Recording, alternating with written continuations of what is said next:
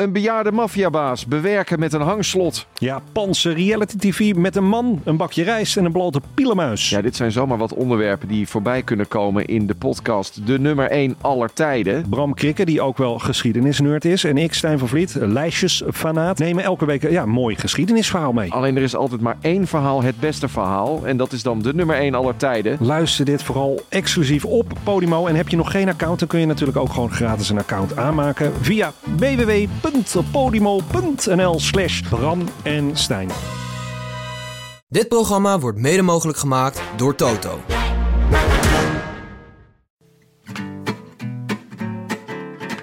יום ראשון ה-6 למאי 2018, סוף השבוע הראשון של הג'ירו הגיע לסופו, וכבר מתכוננים לשבוע הבא.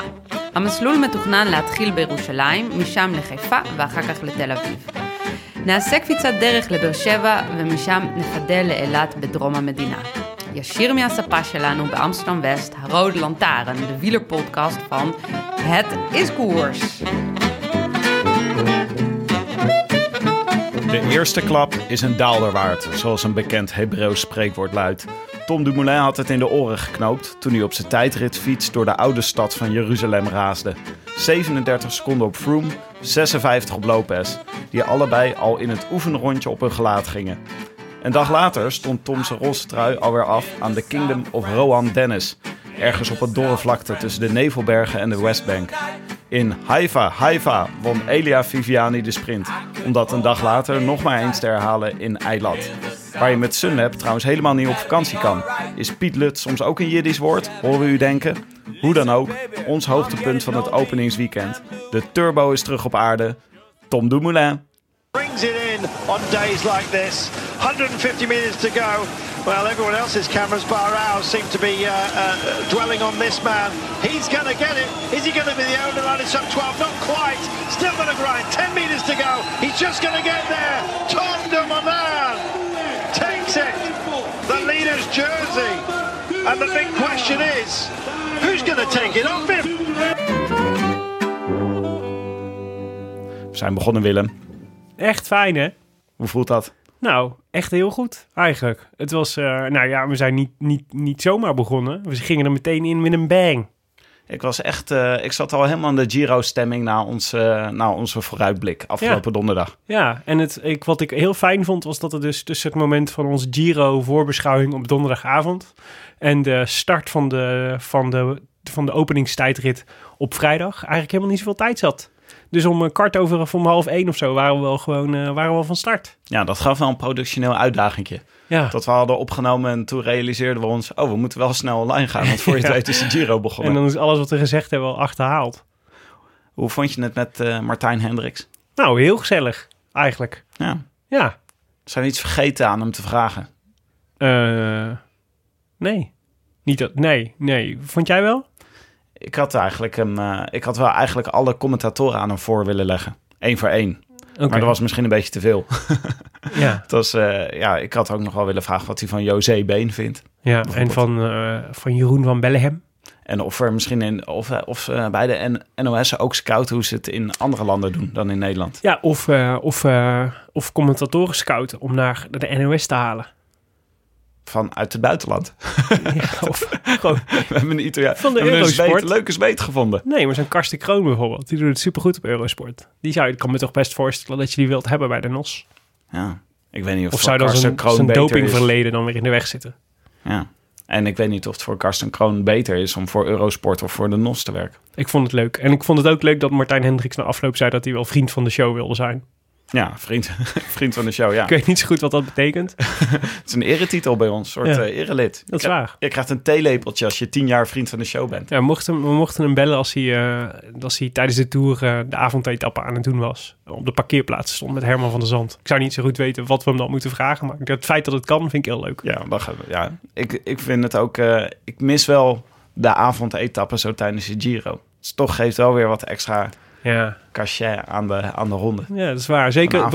Ik merkte dat bijvoorbeeld vrijdag, we hadden natuurlijk die fantastische openingstijdrit gehad, waar Dumoulin meteen uithaalde. En dan is het dat die was best wel vroeg afgelopen natuurlijk. 4:30 of zo zat het er gewoon wel op. En dan heb je zo'n soort van, zit je vol adrenaline en dan wil je gewoon ergens kwijt. Dat moet gewoon ergens. Ik wil dan nabeschouwen en naspreken en dat gebeurde dus nergens. Dus het bleef zo'n beetje met zo'n onbestemd gevoel, de euforie kon nergens heen. Dat vond ik echt heel jammer. Ja. Nou valt dat ook altijd wel een beetje tegen als je dan als je een superspannende koers hebt gehad. Mm-hmm. En dan heb je de avondetappe en dan moeten we eerst kijken naar hoe Gerard Joling zijn dag heeft beleefd in de volgwagen. Ja. Daar heb ik altijd veel moeite bij. Ja, maar zelfs dat had ik er nu voor over gehad. Ja. Gerard Joling in de volgwagen achter Dumoulin. Gieren zou dat geweest zijn, Tim. Gieren. Brullen. Anywho. Er werd vandaag veel gefietst sowieso. We hadden natuurlijk de Giro. Maar elders in de wereld werden er ook aardige koersjes gereden. Ik begreep dat jij naar Algerije had gekeken. Ja, ik heb natuurlijk de hele dag... Het was echt zo'n dag dat je gewoon binnen wil zitten en koers wil kijken. Dus ik had een illegale stream opgezocht om naar de Tour d'Oran in Algerije te kijken. Mooi. Waar Davide Rebellin won. Die inmiddels 134 is, volgens mij. Hij is 146. Mooi. Even oud als Gandalf. Langzaam krijgt hij net zo'n baard als Gandalf. En op een gegeven moment zit hij met een toverstokje op de fiets. Dat is toch mooi? Ik dacht ook dat Rebellin al drie generaties dopinggebruik had meegemaakt en betrapt was. Maar hij rijdt blijkbaar nog steeds. Ja, knap. Hoera voor Rebellin. En in Yorkshire werd ook gefietst. Ja. Die kregen we na de Giro-rit vandaag. Dus we mochten meteen door vanuit de woestijn naar Engeland. Op Eurosport. Ben je blijven kijken? Ja, een stukje. Ik moest naar een barbecue, dus ik heb niet de finish gezien. Maar ik heb hem wel een klein stukje meegekregen. Met onder andere de andere vriend van de show, Dylan van Baarle. Die reed daar ook. Mm. Maar niet Van Baarle won, maar de Greg. Greg won de Tour of Yorkshire. Ja. Ja. Ah, het zal Greg leuk vinden, maar het is natuurlijk niet de ritten waarvoor hij... Hij zal er niet op gehoopt hebben, nee. Of hij zal er wel op gehoopt hebben, maar hij had denk ik zijn voorseizoen ergens anders op afgestemd dan de Tour of Yorkshire. Wie weet. Misschien hadden ze hem wel omcirkeld. Nou, ik denk wel dat het fijn voor hem is dat hij gewoon weer eens zijn arm in de lucht kan steken. Ja. Want het is wel, je moet winnen leren, maar je moet winnen ook niet verleren, lijkt me. Ja, of weer even een opfrisser heb je nodig. Oh ja, zo moest het. En nu is het weer pakken. Ja, zo moest ik ook weer. Dit is hoe ik moet trappen, zo hard mogelijk. Hebben we nog rectificaties, Tim? Ten aanzien van de vorige aflevering? Ja, een heel belangrijke. We hadden het over de Braziliaanse stervoetballer Fred. Oh ja, naar aanleiding van de discussie over het uitspreken van Torre André Flou. Ja. En of je Valverde of Balberde van Team Movistar moet zeggen. Movistar, ja. Waar wij ons overigens strikt aan houden, natuurlijk. Zeker. Maar soms laten we er eentje per ongeluk lopen, maar het is in principe Balberde van Movistar. Maar we insinueerden abusievelijk dat Frege een uitspraak van Frank Snoeks was. Maar Hidde Spaan, trouwe luisteraar, denk ik. Vriend van de show. Ja, laat hem zomaar benoemen. Die wees ons erop dat het niet Frank Snoeks was, maar Jan Roelfs. Ja. Een andere commentator van de NOS. Nou, we nemen het mee. Belangrijke rectificatie. Zeker. We gaan Israël verlaten. Dus de intro van die je net in het Hebreeuws hoorde, die was ook maar eenmalig. Maar waarvoor dank Agatha, want het was... Vond je het niet mooi? Ja, prachtige intro. Hoe is jouw Hebreeuws? Ja, ik verstond alles onmiddellijk. Je hebt alles verstaan? Okay. Ja, het was duidelijk. Ik was prachtig geworden. Het enige wat ik jammer vond was dat ze niet... dat in plaats van onze bank in Amsterdam-West... dat ze niet Westbank wilden zeggen. Volgende keer als we in Israël starten. Nog steeds dingen inspreken. Ja, precies. Maar we gaan dus naar richting Sicilië. Dus ik heb een natje meegenomen. Een Nero d'Avola. Spreek ik dat goed uit? Ja. Nero d'Avola. Nero d'Avola. Het is een Merlot uit Sicilië. Dus die moesten we maar inschenken, toch? Ja. En terwijl ik hem inschenk, kunnen wij even luisteren naar... een woord van de sponsor. Cheers, Tim. Proost. Het is toch wel een beetje gek, hè? Nero d'Avola en dan een Merlot uit Sicilië. Want Nero d'Avola is toch ook een druif? Even kijken. Ah, het is slash. Nero d'Avola slash Merlot. Slash. Dus ik vermoed dat het een combinatie van twee druiven is. Ik denk dat ze zo bedoeld hebben, Wim. Slash. slash. Maar jij weet gewoon dat Nero d'Avola een druif is. Nou, als je op Sicilië bent geweest, dan weet je dat. Want dan wordt dat overal geserveerd. Ik zag, kijk je wel eens Chef's Table op Netflix? Jazeker. Dat is echt, je hebt nu dus de toetjes-editie van Chef's Table. Dat is het nieuwste seizoen. Die gaat alleen maar over desserts.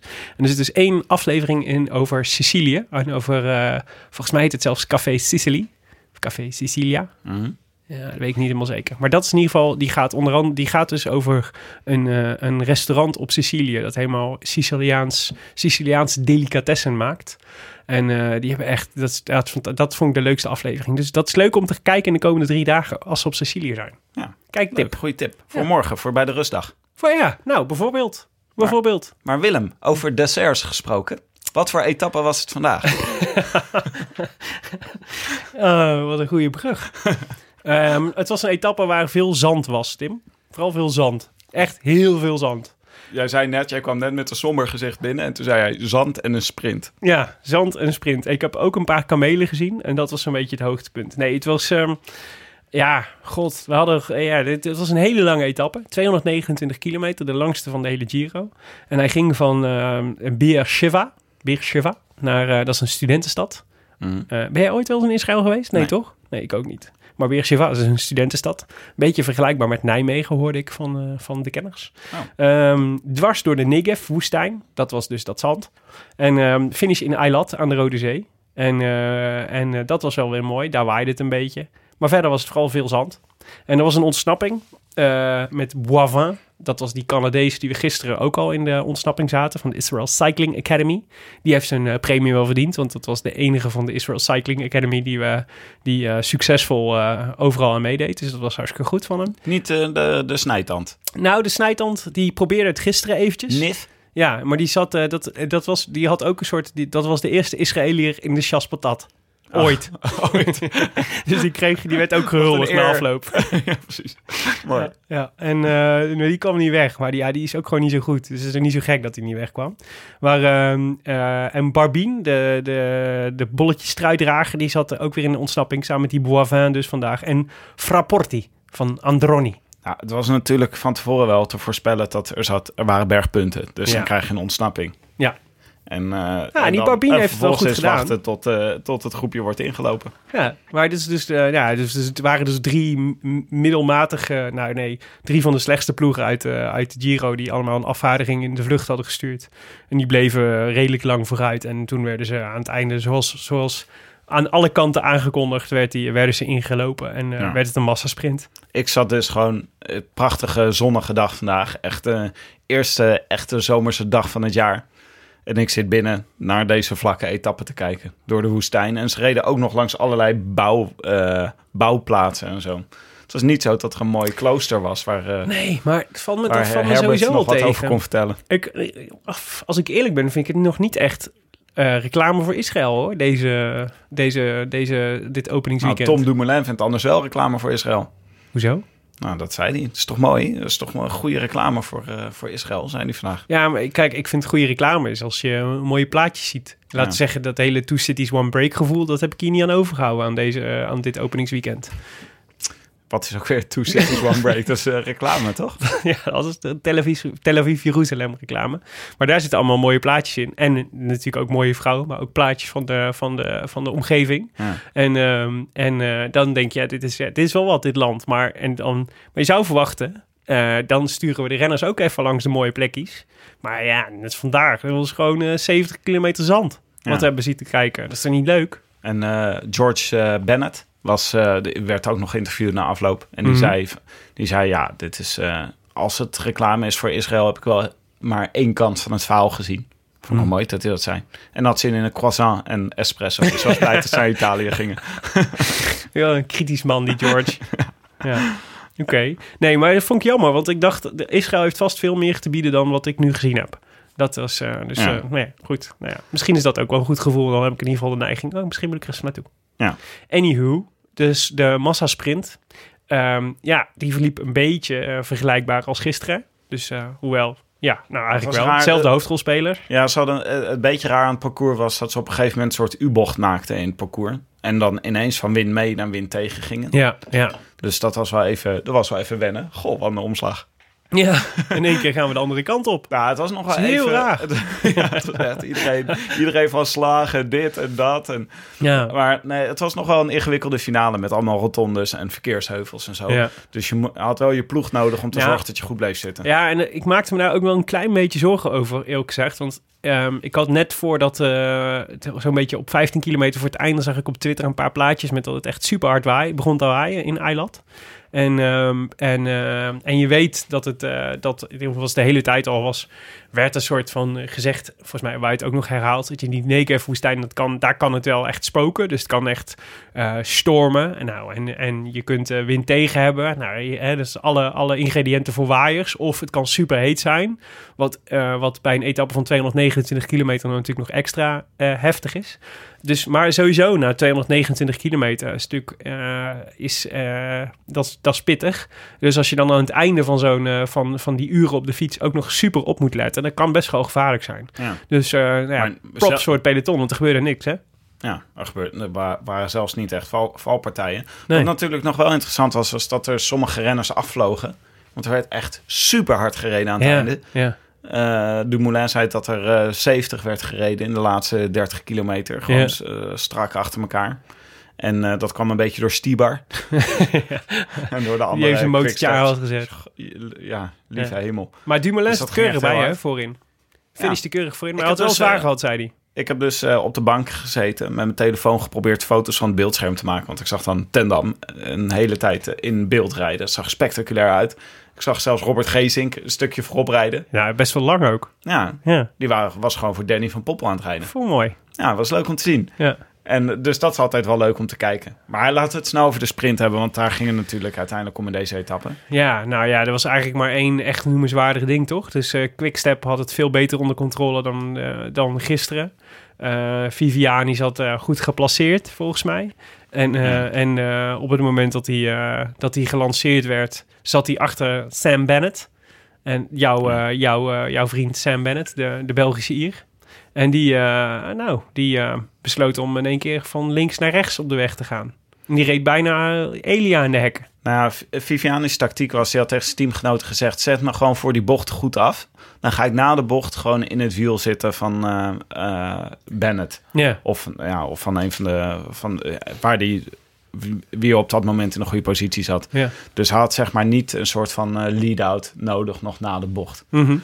En dat werkte echt precies. Maar Bennett, die leek nog even met een soort rare zwiep in de hekken te rijden. Ja, hij deed het wel. Hij loste dat wel echt keurig op, zeg. Je moet echt bedenken dat die gast rijdt gewoon 65, 70 op dat moment, hè. Mm. En dat je dan, zeg maar, de tegenwoordigheid van geest hebt om te bedenken. Want je zag hem echt kijken. Oké, ik heb nog ongeveer 10 meter om ernaast te komen voordat hij me in de hekken rijdt. En als ik ernaast zit, dan kan ik hem opzij duwen, zeg maar. Dus en dat deed hij dus. En vervolgens zette hij nog een keer aan en won hij de sprint echt met 2 lengtes. Dus echt, ik vond het een indrukwekkende sprint van Viviani. Gewoon meer power dan... maar is Bennett nou gedisqualificeerd hiervoor? Nee. Dat vind ik eigenlijk heel raar, hoor. Toch? Je moet sprinten in één lijn. Ja. En ik snap dat zeg maar, er omstandigheden kunnen zijn waardoor je daarvan afwijkt soms. Maar het is toch gewoon raar. Ja, maar dit doet in jury's doen dit altijd totaal inconsequent. Maar hiervan kan je nog zeggen, het liep goed af. Viviani heeft gewonnen. Die heeft 2 hinder van gehad, maar alsnog gewonnen. Yeah. Nou ja, later maar. Ja. Ja. Misschien was het ook, je kan ook zeggen dat het was, als het een twijfelgeval is, kan je misschien ook gaan zeggen, nou laat maar zitten, want het is goed afgelopen. Geef je me waarschuwing. Ja. Ja, ik weet niet. Ik vond het best wel een grove overtreding, eerlijk gezegd. Want hij deed het niet. Het was niet één beweging ook. Hè. Hij ging in 3 keer naar rechts. Dus hij maakt me. Ja, hij voelt hem echt wel komen ook. Dus dat is gewoon Willem, gek. Dit is een Ier. Die doen dat soort dingen niet. Het zijn niet andersom was dit een logische redenering geweest. Jij maakt je zorgen over de beeldvorming rondom Sam Bennett, begreep ik. Ja, ik vond dat hij er heel negatief werd weggezet. Negatief geframed. Hij werd gewoon uitgereden. En Bennett had zelf de strategie om heel vroeg op kop te komen. Nou, dat bleek wel. Maar dat kon hij helemaal niet volhouden. Want Viviani bleef gewoon achter hem zitten en reed hem voorbij. Maar goed, we hebben dus 2 sprints gezien.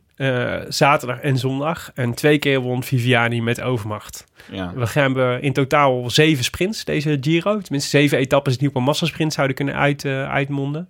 Moeten we nou gewoon 7 keer Viviani opschrijven? de meeste sprinters zijn er gewoon niet, deze Giro. Want als je vergelijkt met wie er in de Tour rijden en wie er niet nu in de Giro rijden... Kittel, Sagan, Cavendish, Greipel, Christophe, Groenewegen, Gaviria, Buhani, Matthews, Degenkop, De Maar... allemaal in... Ewan. Deed je dit allemaal uit je hoofd? Ja, dat deed ik allemaal uit mijn hoofd, Willem. Knap. Ik zat gewoon even na te denken. Dat is, gaat dat. Mm-hmm. Nee, maar die zijn dus allemaal niet... die rijden allemaal niet. Dus Viviani heeft niet zo heel veel tegenstand. Nee, het rijk alleen. Ja, het enige waarvan ik dacht... wat natuurlijk de dynamiek zou kunnen worden... is dat andere... ploegen denken, vraag 1 is Quick-Step goed genoeg om de boel in al die 7 potentiële sprintetappes bij elkaar te houden? Ja. En vraag 2 is, stel je voor dat hij er nou bijvoorbeeld nog 2 wint. Gaan al die andere ploegen dan niet nog meer hun tactiek afstemmen op? We gaan de massasprint toch niet winnen. Dus als we tot op een massasprint laten aankomen, wint Viviani. Dus we moeten Quick-Step ook echt op het blok leggen. En dan maar de ontsnapping laten duren en onze kaarten daarop zetten. Dus dat zou nog kunnen. Maar als het sprints worden, zie ik niemand Viviani verslaan, eigenlijk. Nee, voorlopig niet. Maar onze producer die alles weet en die uitgebreid het etappenboek heeft bestudeerd... die zei dat het wel moeilijker is om de andere sprints te controleren dan hier in Israël. Mm-hmm. Dus meer heuveltjes. Het is de Giro natuurlijk. Dus je moet door supermarkten en door groentewinkels rijden. Ja, en, ja dat is waar. Door kuilen. Maar je toch vraag je af, waarom je noemde net al die sprinters... Waarom, vorig jaar had je een beetje een vergelijkbare situatie met Trentin in de Vuelta. Waarom denken die sprintersploegen niet... Misschien moeten we ook een beetje kijken naar wie er concurreert met ons in de verschillende rondes. Want ik bedoel, had hier een... Viviani is een goede sprinter, maar dat is niet absolute top. Ja. Hè? Dus de Kittels, de Groenewegens, die leggen hem maar op. Dan staat hij niet eens op de foto. Dus waarom zou je niet denken als Lotto Jumbo bijvoorbeeld... Misschien, die willen Groenewegen natuurlijk in de Tour, maar Kittel bijvoorbeeld. Waarvan je weet, van die is misschien nog niet... Hij kan wel wat succes gebruiken. Waarom zou je hem niet in de Giro laten starten? Ja. Al is het maar voor de eerste weken bijvoorbeeld. Hè? Dus voor die eerste twee etappes. Ja, ik denk dat ze helemaal naar de Tour toe bouwen. En misschien maken wij de Giro, nu Dumoulin het zo goed heeft gedaan in de Giro, wel groter dan het is. Maar het is toch een van de eerste 3 grote... Het is toch gewoon een van de grote 3 rondes? Ja, maar de Tour staat zo ver boven de Giro en de Vuelta nog steeds in de rangorde. Ja. Dus in principe ga je gewoon naar de Tour en stem je schema daarop af. Ja. En dan gaat niet de Giro nog eens bij doen om met het risico dat je valt of dat je kapot uit de Giro komt. Ja, laten we zeggen voor Greipel, Christophe, Cavendish misschien, ja, Gaviria. Gaviria of Viviani heeft het heel koud gehad in het voorjaar. Ja, zwaar. Laten we het nog even over de tijdrit hebben. Ja, dat is leuk, veel interessanter. Ja. Wat een putsch van Tom. Ik kan me herinneren dat nog heel even ter sprake kwam tijdens de voorbereiding. Ja. Jij suggereerde dat Tom wel even 30 seconden ging pakken op Froome. En toen zei iedereen, je bent gek. Nee, jij zei dat. Ah, ja. Nee, je zei helemaal niet dat ik gek was. Nou, maar je was wel verbaasd. Dat vond ik wel. Ja, maar dat is een beetje het voorgevoel hè, over Froome. Wat wij allemaal wel hadden volgens mij... is er is iets geks natuurlijk met Froome aan de hand. Namelijk, je hebt die salbutamol-case... en hij was nog niet zo sterk, hebben we nog niet zo sterk gezien. Het is heel geks met Sky aan de hand... want het loopt allemaal niet bij Sky. Nee, precies. Ja, daar komen ze zo op, denk ik nog, hoop ik. Maar die Tour of the Alps was niet zo denderend van Froome. En die salbutamol-case... je maakt mij niet wijs dat dat niet meespeelt... en dat soort dingen neem je toch mee naar zo'n Giro, volgens mij. En hij ging dus in die proloog. Dus eigenlijk was ik helemaal niet zo heel erg verbaasd over dat hij op zijn muil ging in die oefenronde bij de proloog. Want eigenlijk past het perfect in het plaatje. Wel straf dat Martijn Hendriks daar deed het grapjes over aan het maken was. Froome kan geen bochten nemen. Ja. En dat is precies wat er gebeurde. Ja. Maar toch, ik zou je geen zand in de ogen laten strooien. Want ik denk dat die valpartijen echt inhakt. yeah, bij hem. En dan heeft hij nog steeds best wel een goede tijdrit gereden eigenlijk. Aangezien hij zo hard is gevallen. En ik kan me ook voorstellen dat de schrik dan in je benen zit. Yeah. Dat dat ook een probleem is met sturen vervolgens. En Froome, we weten nog steeds niet hoe die ervoor staat. Zou nog best kunnen dat hij Froome gewoon bergop, dat het Sky-treintje gewoon weer iedereen eraf rijdt en Froome in de komende tijdrit weer oppermachtig is. Tim, ik neem je even mee terug naar Düsseldorf. 2017. Onze reportage op locatie in Düsseldorf. Daar gebeurden twee opvallende dingen. Eén, Valverde brak zijn knieschijf. En twee is, Sky reed iedereen naar huis. En niet alleen Froome, maar ook alle andere renners van Sky. Als je nu in de uitslagenlijst kijkt, is Froome nummer 1 op 21. Dan heb je Poels, die werd 24ste. En alle andere Sky-renners werden allemaal 35 of hoger. En dat is echt on-Skies. Dus er is dus niet alleen Froome. Die hele ploeg is niet zo goed als vorig jaar. Voedselvergiftiging bij Sky. Nee, ik suggereer gewoon dat ze niet zo goed zijn als in de Tour vorig jaar. Ja. En in de Tour vorig jaar waren ze weliswaar heel erg goed. En Froome is nog steeds een toprenner. Maar ze zijn te kraken, volgens mij. Brailsford was er zelf, hè? In Jeruzalem. Oh ja? Die ging ook meedoen met het verkennen van het parcours. Oké, lekker Dave. Bedankt Dave. Ja, ik weet niet of dat helpt. Ja, en wat ik ook heel grappig vond was dat Dylan van Baarle had dus gezegd in zijn voorspelling, Miguel Ángel López, als hij recht overeind blijft, maakt hij, vind ik hem een kans hebben voor de GC. En er was de verkenningsronde was nog geen 500 meter onderweg. Of Miguel Ángel López lag alweer op de grond. Ja, dat kan niet goed, hè? Op de grond liggen. Ja, dat vond ik ook veelbelovend voor de rest van de Giro. Nee, Tim, je hebt natuurlijk gelijk. Dit zegt nog heel weinig, want het is maar 10 kilometer. Maar ik denk wel, als je weet wat er nog gaat komen. Hè, dus ik denk dat voor Dumoulin een echt vertrouwen tanker was. Want hij heeft die had ook een matige voorbereiding. En die laat het hier wel echt zien. En bij Froome zou ik wel denken, als je voornaamste wapen de tijdrit is geweest in de afgelopen jaren. En je wordt er in de proloog zo hard opgelegd. 30 seconden op 10 kilometer, hè, mind you, is echt veel hoor. En je gaat even doorrekenen. Er komt nog een tijdrit in de tweede week die Dumoulin nog meer ligt dan deze. En die is 4 keer zo lang. Dan zou ik denken, dat betekent dus, als ik pech heb, moet ik ergens anders 2,5 minuut goed maken op Dumoulin om de Giro te winnen. Ik kan me ook voorstellen dat het voor Froome ingewikkeld is. Dat je denkt van, ik kwam vandaag al iets te kort. Ja. En dan komt dat straks ook nog. Ik bedoel, wij kijken naar Froome als natuurlijk de machthebber. Die waarschijnlijk beter is dan we denken.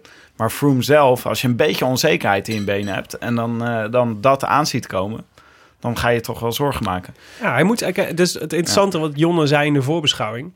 De voorbeschouwingsaflevering was. Het interessante is dat je dus Froome op zijn eigen domein. Dus Dumoulin is een vergelijkbare renner met Froome.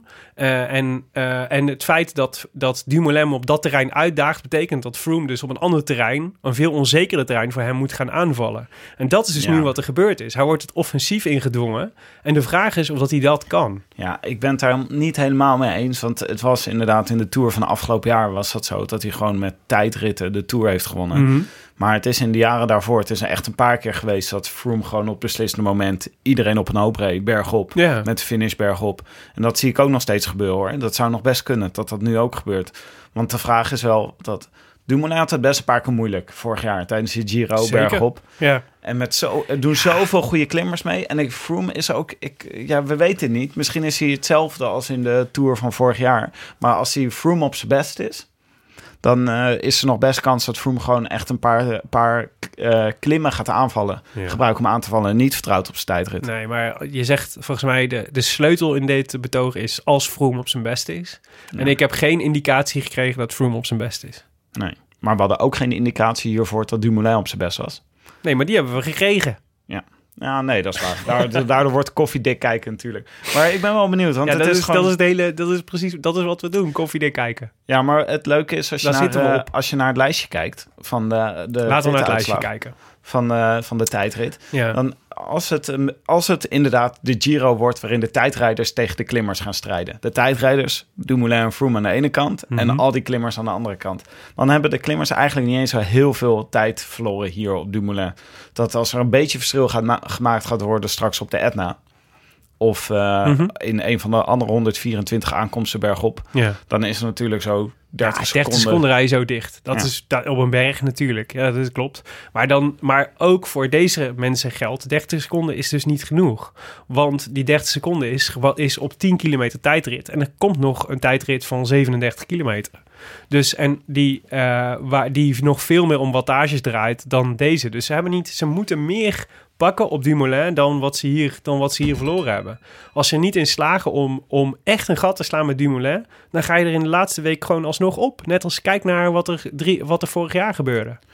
Wie vond je goed tijdens deze... Pozzo Vivo. Leuk dat je het vraagt. Pozzo, leuk. Die heb je zelf natuurlijk opgeschreven in je top 3, toch? Ja, ik vond een verrassend goed. Nee, Simon Yates deed het natuurlijk super. 20 seconden vond ik knap. Echt knap. En ook veelbelovend. Maar zijn dat passen zij in de categorie klimmers of in de categorie tijdrijders? Yates en Pozzo Vivo. Nou, Pozzo Vivo voor Pozzo Vivo was het verrassend dat hij het zo goed deed. Ja. Dus meer een klimmer dan een tijdrijder. Yates is puncheur, zou Jonne zeggen, denk ik. Maar niet de ultiem stijl hooggebergte, maar hij kan het wel. Yates vond ik ook... was gewoon goed, hè? 20 seconden. Ja. Maar kijk, Pinot bijvoorbeeld. Die laat alweer 33 seconden los. Froome 37. Pinot zat zo grillig, hè? Met dit soort... met die tijdritten. Ja, het was gewoon... Ik denk dat Pinot gewoon op zijn niveau reed. Maar dat zou me zorgen baren als ik Pinot was. Ik weet het niet, Willem. Ik weet niet of zij zich echt zorgen maken over deze tijdsverschillen. Ik denk dat ze het een beetje ingecalculeerd hebben en weten dat hun... Ik weet niet of het... Want we maken er natuurlijk een soort vertrouwenkwestie van... tot deze tijdrit, dat het alvast een beetje het schaakstukken neerzet. Maar ik denk dat de meeste van de klimmers... gewoon gaan een karretje gaan inhaken bij Dumoulin en Froome. Je hebt gelijk, maar misschien moeten we dan in plaats van naar de bovenkant te kijken... naar de onderkant te kijken. Je bent gewoon heel positief over Dumoulin, dat zeker. Snap ik. Je bent heel optimistisch gestemd. Nee, maar ik wil je gelijk gaan geven. Ja, maar dat daar ging ik vanuit natuurlijk. Ja. Nee, maar dus laten we in plaats van naar de bovenkant te kijken... naar de onderkant te kijken. Dus wie is er doorheen gezakt? Ja. En wie heeft grotere schade opgelopen dan eigenlijk mag in zo'n proloog? Nou, Michael Woods... 1 minuut. Dat vind ik te veel voor iemand met klassementsambities. Lopez ook. Dat was natuurlijk ook gevallen, maar is hij ook bijna een minuut, 56 seconden. En Aru ook 50 seconden. Dat is ook veel, hoor. Ja. En daar kun je wel van zeggen, ja, dat natuurlijk is... Natuurlijk maak je dat kun je... 50 seconden kun je prima ergens goed maken. Maar A, doe het maar eens. En B, je maakt mij niet wijs dat Aru blij was met deze opening. Want het is hoe dan ook, het geeft gewoon een rotgevoel... als je meteen met 50 seconden op je knijter krijgt van Dumoulin.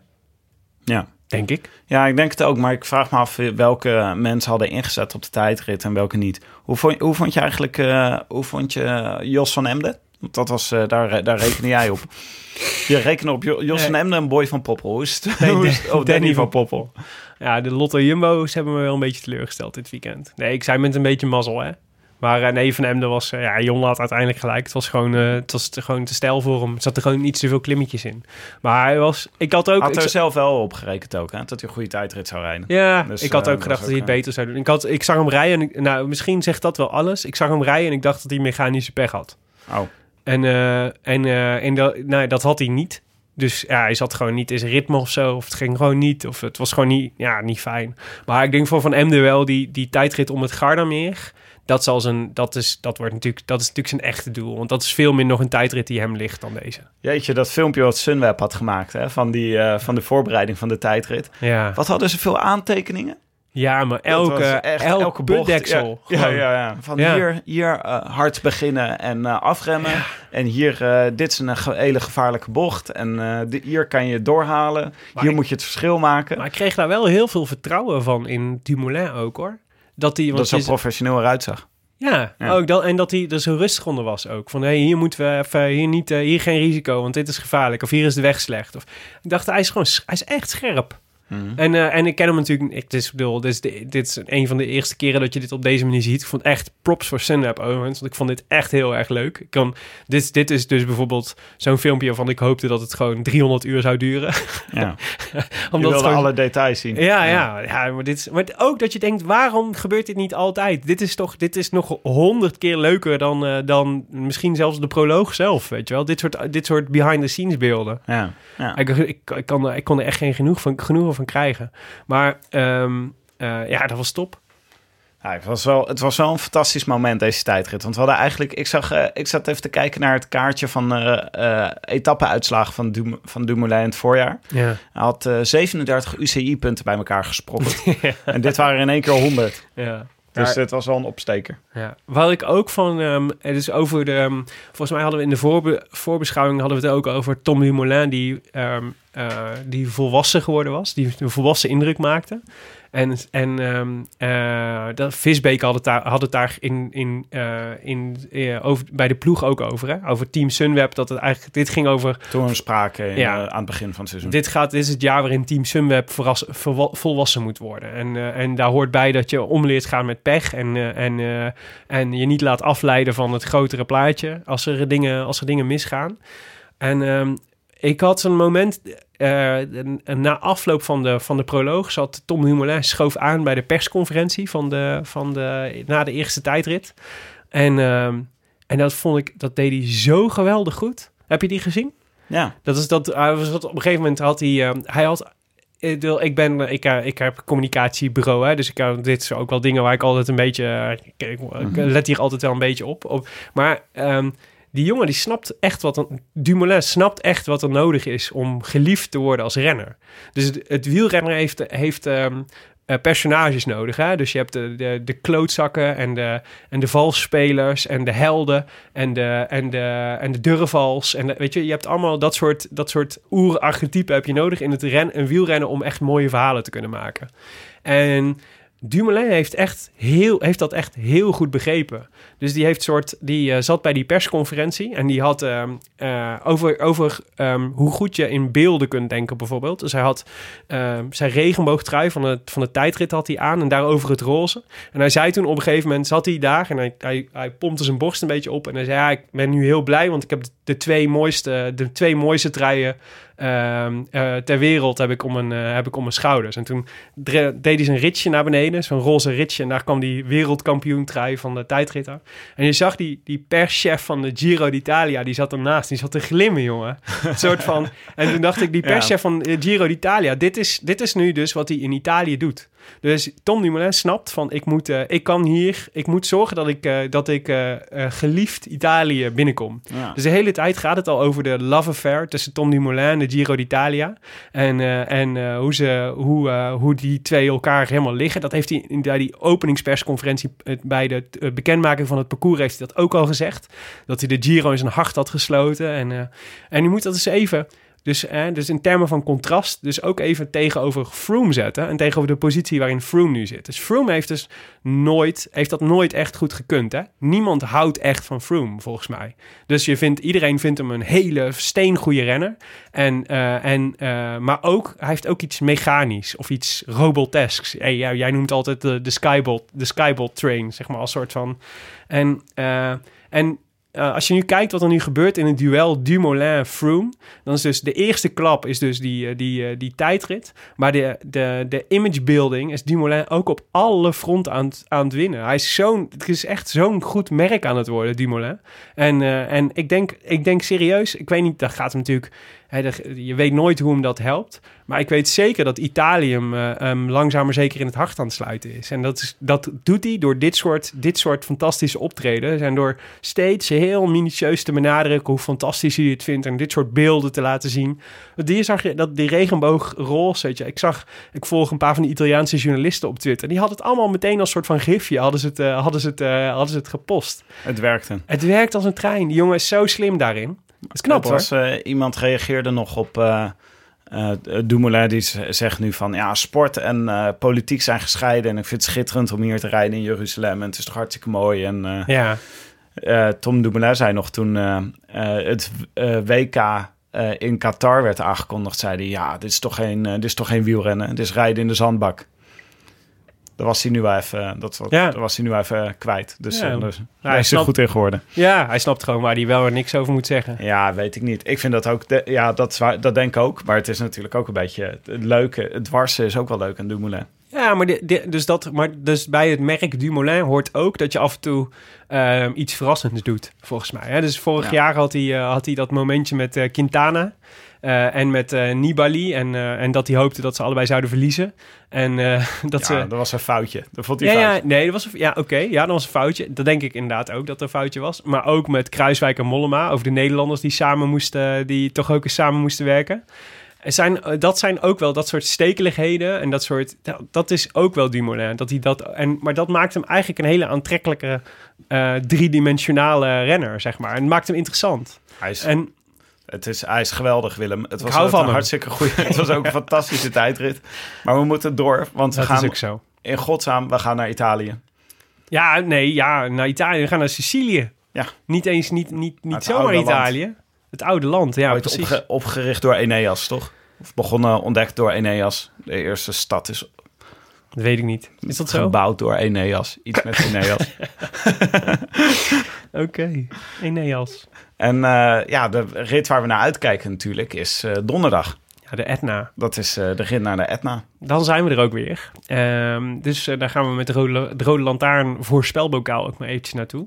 Maar eerst even de administratie van deze keer. Ja. Wie hadden wij voorspeld? Jij had Danny van Poppel. Ja. 15e. En Jos van Ende. Nee. Ja, oké, goed. Danny van Poppel. Ik had Sam Bennett. Ja, Martijn Hendriks had Jakub Maresco. Ja, en Jonne is er vandaag natuurlijk ook. Jonne had Elia Viviani. Ja, wel een beetje makkelijke keuze hoor, Jonne. Ja, maar ik had wel erbij gezegd dat het met 1 been was. Hij zou met 1 been gaan winnen.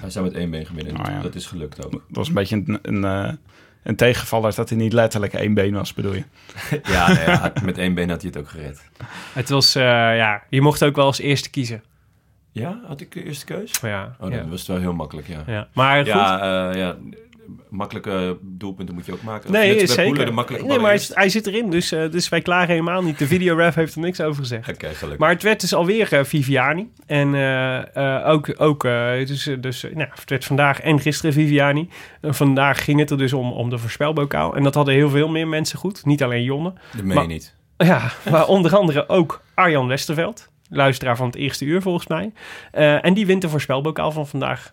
Dus je krijgt het boek over de Australische renners die in 1928 voor het eerst aan de Tour meededen. Toen de etappes nog 500 kilometer waren. Ja die.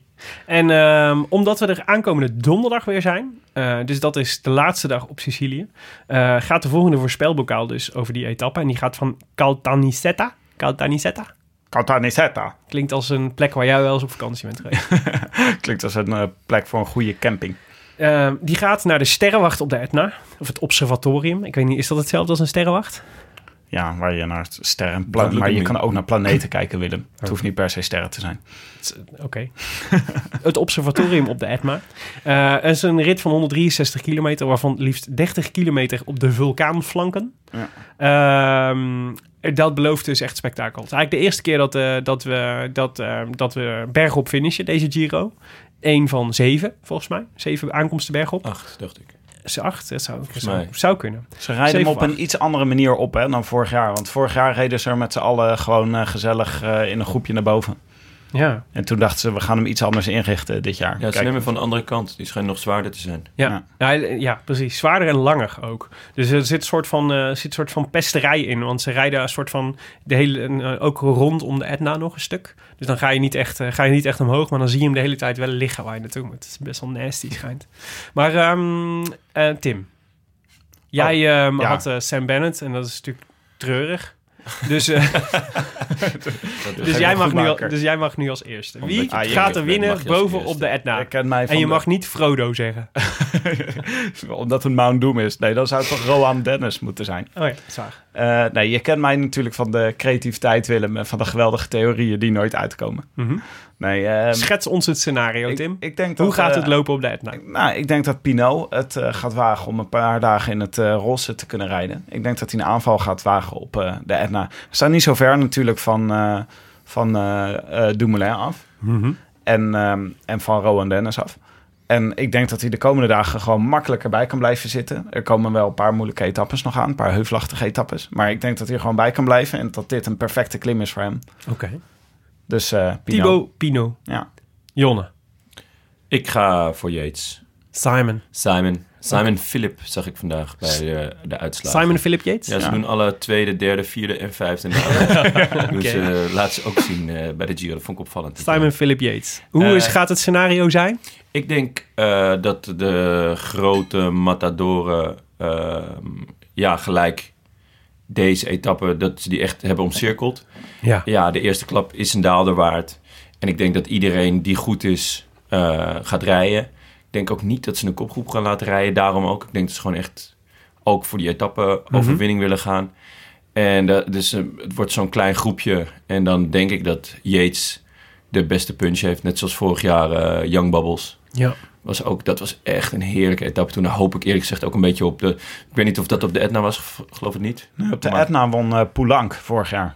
Ja? Dat was het groepje. Jan Poulenc. Die doet nu ook ermee. Misschien gaat hij het wel weer proberen. Nou, dat zou kunnen. Maar jij hebt het Thibaut Pinot gezegd. Ja, en niet ook nog Jan Poulenc. Oké, maar het wordt Pinot. Ja, dus ik sprint in een klein groepje met de grote namen. Ja. Of dat hij misschien de laatste paar 100 meter al er vandoor pieft. Ik denk wel dat er een groepje wegblijft. Oh. Ja, ik denk dat Astana de koers hard gaat maken. En Astana heeft genoeg pionnen. Sterke ploeg. Een hele sterke. Het sterkste van de Giro, denk ik eigenlijk. En ik denk... Ik heb hoge verwachtingen van Luis Leon Sanchez in deze Giro. Dus ik ga voor Sanchez in de ontsnapping, die als enige overblijft op de top van de Etna. En ik denk inderdaad dat de echte kleppers heel dichtbij komen, maar net niet dichtbij genoeg, omdat ze onderschatten hoe hard Sanchez omhoog kan rijden. Ja. Een rare renner blijft het, hè? Dat is een hele rare renner. Die is ik heb ook het gevoel dat hij al 60 is, maar dat is helemaal niet. Hij doet ook echt al 100 jaar mee. Ja. En vroeger won hij ook gewoon, nog wel gewoon massasprints, toch? Daar ging hij altijd voor. Ja. Dat is waar, ja. Toen hij bij Rabo zat. En nu wordt hij gewoon getipt voor op de Etna. Ja. Ja, we gaan het zien. Ik had eerst Gesink opgeschreven. Omdat hij... Ja, ook eigenlijk een beetje... Ik denk dat Gesink eigenlijk in hetzelfde groepje gaat zitten als Luis de Leon. Althans, hoop dat hij daarin zit. En, maar ik heb Sanchez nog net iets hoger zitten dan Gesink. En, maar toch... Ik wil hem toch even genoemd hebben, Gesink. Volgens mij gaat Gesink voor tijdsverlies. Om alvast op afstand te raken voor de Tour. Alles op de Mortirolo gaat hij zetten. Nou ja, voor de Vuelta is hij aan het opbouwen. Anywho, je kunt vanaf morgen vroeg meedoen aan de voorspelling voor de Etna. Op onze Facebookpagina via de Rode Lantaarn. En dat kan, als je er toch bent, like die pagina dan meteen even. Want we zitten bijna op de 500 en dat is hartstikke leuk. Zo. Leuk hè? Ja, leuk. Vind ik wel. Ja. En, maar op vele verzoek kan het ook via hashtag voorspelbokaal op Twitter. Dus de etappe naar de Etna. Dus dat is niet die van morgen, maar die van donderdag, op Hemelvaartsdag. En wat je kunt winnen, met dank aan Atlas Contact, de uitgeverij, de onzichtbare mail van David Coventry, als we die tenminste nog hebben. En anders een ander boek uit hun... Ja, sowieso. Oh, kan je zeggen. Ze hebben een omvangrijke wielerarsenaal boeken. Een arsenaal aan wielerboeken. En, maar dit is die onzichtbare mijl, die is sowieso leuk. Dus als we er nog eentje hebben, krijg je die. En anders een andere. Oké. Nou, Tim. U luistert naar de Rode Lantaarn. Ja. Gepresenteerd door uw favoriete bankzitters. Willem Dudok en mijzelf, Tim de Gier. En geproduceerd door Jonne Series van Dag en Nacht Media. Wij danken hetiskoers.nl, de leukste wielerblog van Nederland en Vlaanderen, voor de morele steun op vele fronten. En Shimano Service Centers voor de sponsoring. Vandaag extra dank aan Agatha Woudwijk. Agatha. Niet Agatha. Deze zomer best om het goed uit te spreken. Ik vind het echt niet leuk. Toch dank aan Agatha. Agatha. Voor de Rode Lantaarn intro in het Hebreeuws. Als je wil reageren op deze uitzending, dan kan dat. Via Twitter zijn we te bereiken via @WillemDudok en @TimDeGier en @TomGarson, waarbij de eerste O een 0 is. En abonneer je proberen. Ja. En abonneer je vooral ook op iTunes en laat daar ook even een reviewtje achter, zodat andere mensen de podcast ook kunnen vinden. Tim, hebben we nog een leuke review om voor te lezen misschien? Nou, verhip, ja zeker. Door Martijn Blankers, zonder E. Blankers. Dus Blankers. Die heeft op 1 mei 2018 het volgende geschreven. Een geweldige podcast. Heb de laatste weken letterlijk alle afleveringen geluisterd en was weer helemaal terug in de afgelopen tours en klassiekers. Volgende tour wel een beetje meer vertrouwen in Groenewegen AUB. Ja, ja, zeker. Die heeft ons wel met de neus op de feiten gedrukt. Ja, het deksel op de neus. Dat was omdat we altijd grapjes over Lotto Jumbo maken. Nou, ook over we vonden Groenewegen ook nog niet goed genoeg voor de tour. En toen won hij in één keer op de Champs-Élysées. Ja. En sindsdien wint hij alles. Kan me dan niet meer herinneren. Maar het was 5 sterren. Zeker, dat was hem voor vandaag. Wij nemen aankomende donderdagavond dus weer een aflevering op. Na de finish op de Etna. Die staat dan hopelijk diezelfde avond nog in je feed. Maar in de 3 dagen of de 4 dagen tot die aflevering... Als je nou nog eens iets anders wilt proberen qua podcast... Wij genieten bijvoorbeeld wekelijks van de Willem-podcast. Die gaat niet over mij, maar over het proces van Willem Holleder. En daarin beschouwen misdaadjournalisten Harry Lensink en Marian Huske... wekelijks terug en vooruit op alles wat er in de rechtszaal gebeurt. Rondom dat proces van Willem Holleder. En dat doen ze reuze smakelijk en super geïnformeerd. Dus die tippen we bij deze. Lees jij hem ook, Tim? Leuk, goede tip. Ja, toch? De Willem-podcast. Ook te vinden op iTunes, net als wij. Mooie dagen. Tot donderdag. Ciao. Arrivederci. Totdat je xavtem la rode lantaarn. Lied rood, tot ziens en ciao. I wish I could be in the south of France. In the south of France. Sitting right next to you.